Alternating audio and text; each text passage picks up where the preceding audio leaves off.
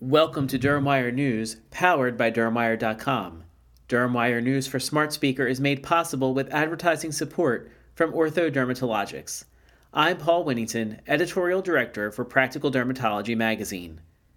The first patient has been treated in a clinical study to evaluate nanopulse stimulation from Pulse Biosciences for the treatment of basal cell carcinoma. Non thermal nanopulse stimulation utilizes ultra short nanosecond pulsed electric fields that directly affect and disrupt intracellular structures and have been shown to induce immunogenic cell death in preclinical cancer models. Patients in the study will be treated with nanopulse stimulation prior to resection of the BCC lesion. Post resection tissue samples will be assessed for elimination of the BCC lesion in the treatment zone and for biomarkers indicating an immune response to the nanopulse stimulation treated BCC lesions. Four leading skin cancer surgery centers in the U.S. will participate in this multi-center trial, scheduled to enroll up to 75 patients with biopsy confirmed BCC lesions.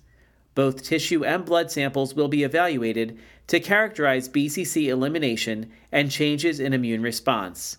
A control group will be treated with standard cryoablation treatment.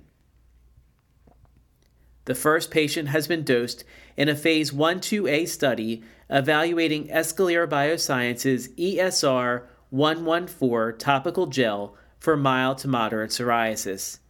Escalier says its model calls for advancing high quality drug candidates from the bench to the clinic in less than two years. The current study is designed to evaluate the safety, tolerability, dose response, and pharmacokinetics of two concentrations of ESR 114 topical gel compared with vehicle.